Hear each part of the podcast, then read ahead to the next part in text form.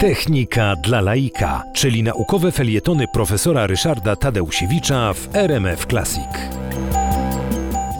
Liście na drzewach y, są bardzo pięknym elementem. Lubimy się przyglądać takim y, zazielenionym y, koronom drzew.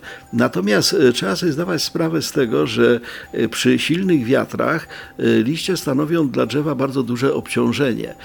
Wyliczono, że na typowym drzewie, takim liściastym, powiedzmy grabie, jesionie czy klonie, liście stanowią żagiel o powierzchni tysiąca metrów kwadratowych.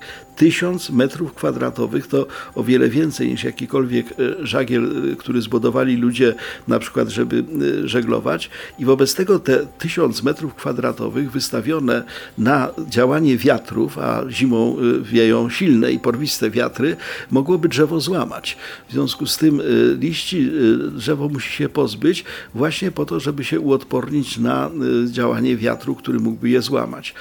Wspominałem już o tym, że liście to także miejsce, w którym y, następuje utrata wody. Y, drzewo y, musi chronić swoje zasoby wody, wobec tego mm, te liście po prostu przestają być potrzebne, a właściwie na dobrą sprawę byłyby szkodliwe.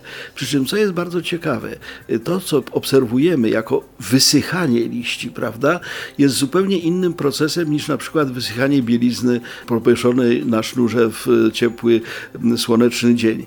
Mianowicie liście nie wysychają na tej zasadzie, że utracą wodę, y, y, odparowując ją do atmosfery, tylko drzewo wysysa ze swoich liści całe zasoby wody, gromadzi je w swoim pniu, gromadzi je w swoich korzeniach, także liść usyka jak gdyby od środka, a nie od zewnątrz.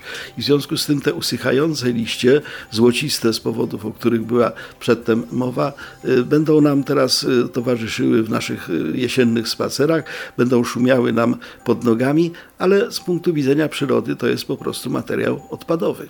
Bye.